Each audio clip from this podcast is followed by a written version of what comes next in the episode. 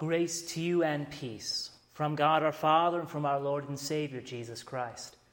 Amen. Our text this Sunday, the fourth Sunday after Trinity, is our gospel reading, Luke chapter 6. In the Lutheran Church, nearly every confirmation class follows more or less the same course. Using Martin Luther's small catechism, we first learn the Ten Commandments, which are God's will for our lives as His people. Then we learn the Apostles' Creed, which is what our God would have us believe, and the Lord's Prayer, where our Lord teaches us to pray by putting His words into our mouths.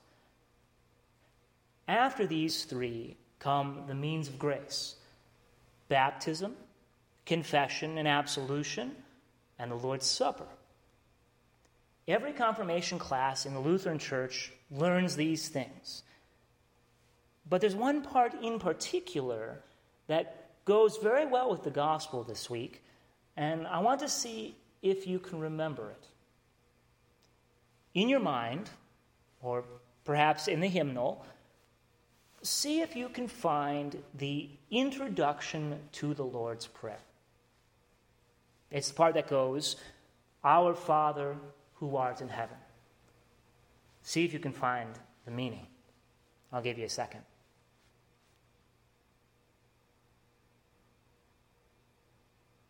Martin Luther writes With these words, God tenderly invites us to believe that He is our true Father and that we are His true children so that with all boldness and confidence we may ask him as dear children ask their dear Father.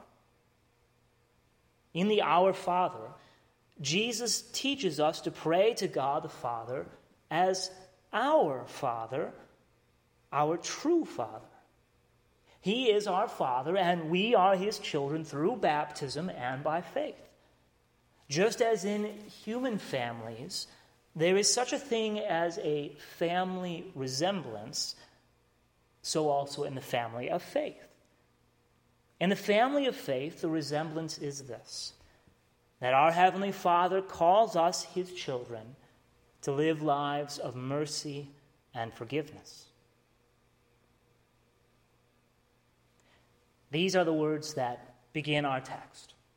Our Lord said, Be merciful even as your Father is merciful. You see, here our Lord is already calling to mind the family relationship that God has brought us into through the washing of holy baptism. A couple weeks back, I brought up this idea in the sermon of clobber passages. Remember, I talked about James 2, faith without works is dead, that passage.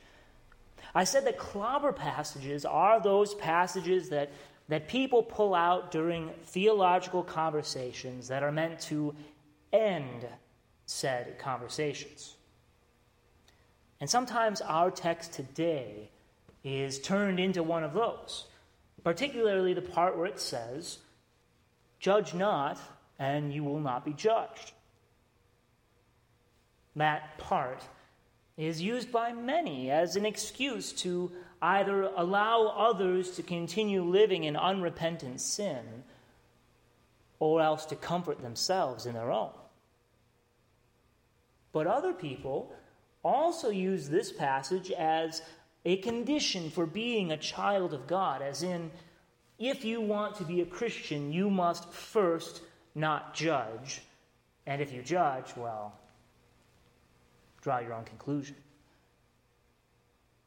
But then, that is to make our relationship with Christ one based on our works and not on His.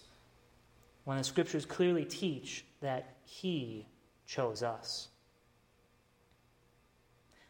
Our text today comes from a part of the gospel that we know as the Sermon on the Mount. These words are teaching that Jesus gave to those who already had been brought to believe in him by the work of the Holy Spirit. If we back up just a little bit, St. Luke tells us that Jesus came down with his apostles and stood on a level place with a great crowd of his disciples. And he lifted up his eyes and said, Then follows our text. The words here are not conditions of becoming a disciple of Jesus, but descriptions of what the life of a child of God looks like. He's describing the family resemblance. And he starts with mercy.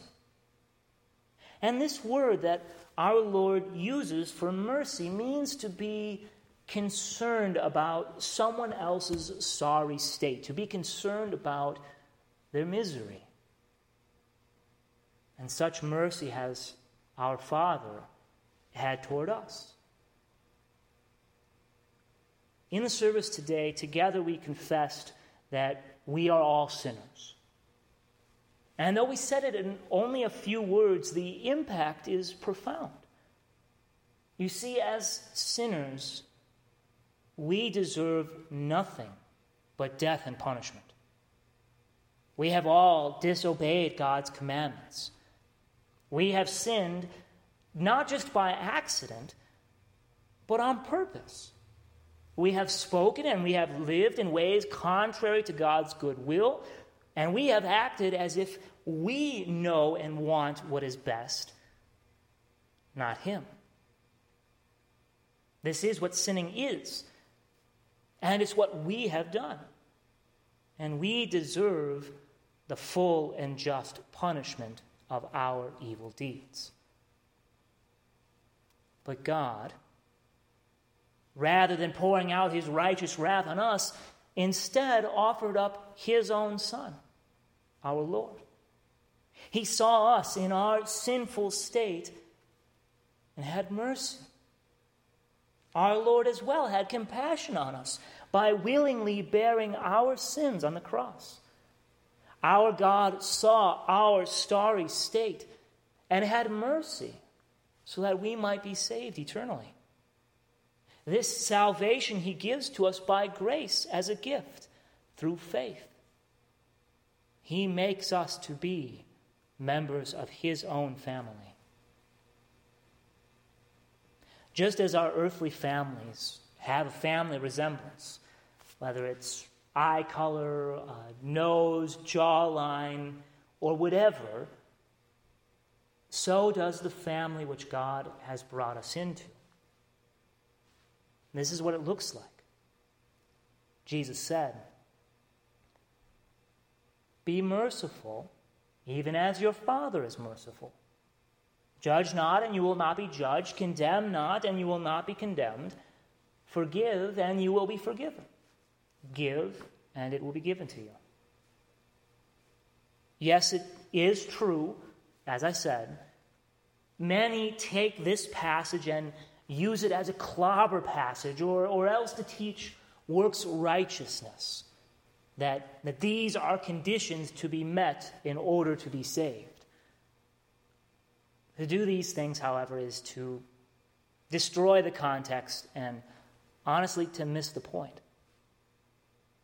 God, our Heavenly Father, saw us in our sorry and sinful state, without hope and only on the path to eternal punishment.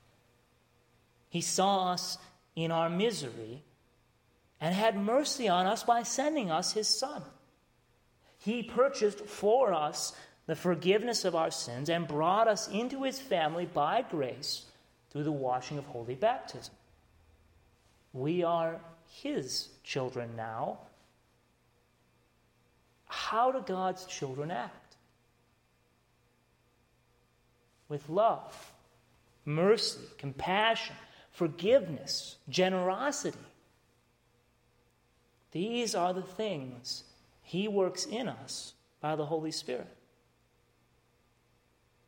In our lives of faith, we do often fall into sin we remain simul justus et peccator. That means at the same time, saint and sinner. We often sin against others, and they sin against us. How should we react when someone sins against us? with harsh comments and, and, and anger,